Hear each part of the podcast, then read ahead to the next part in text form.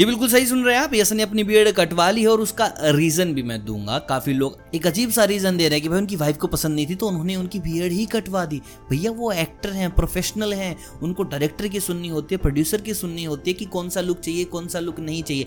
बीवी ने बोल दिया बियर्ड कटवा दो तो बियर्ड कटवा लेंगे। ऐसा नहीं है। देखिए, मैं आपको बताता हूँ, हो क्या रहा है इस वक्त। के जी का सूट खत्म हो चुका है।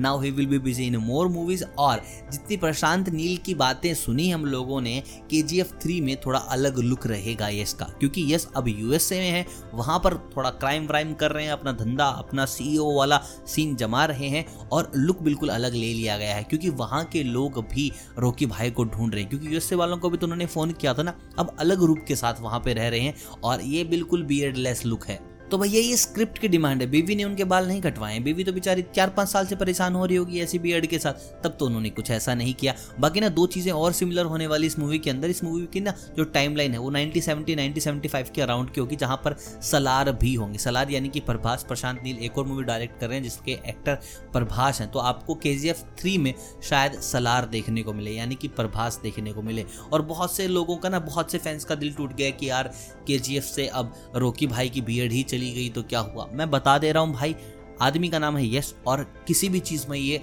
करिश्मा डाल सकता है। यानी कि बिना बियर्ड के भी इनका लुक आ सकता है। बाकी आप मुझे कमेंट करके बताओ कि यार इनका बियर्ड का लुक मूवी के ऊपर कितना जा रहा है। बिना बियर्ड के क्या मूवी में वो चार्म रहेगा या नहीं रहेगा? मेरा तो ऐसा मानना है कि भाई रहेगा। एक्टर अगर अच्छा है तो भाई बिना चेहरे के भी मूवी की जा सकती है। बाकी आई एम एक्साइटेड अबाउट के जी एफ़ थ्री क्योंकि उसमें प्रभास भी होने वाले हैं, यश भी होने वाले हैं, प्रशांत नील का खतरनाक वाला डायरेक्शन भाई, मज़ा आने वाला है।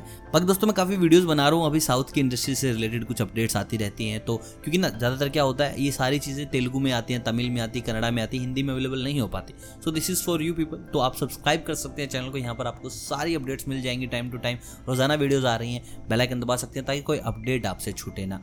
बाकी मैं मिलता हूँ आपसे बहुत जल्द साउथ की नई खबरों के साथ, नई न्यूज़ के साथ, नई अपडेट्स के साथ। तब तक आप सभी को अलविदा।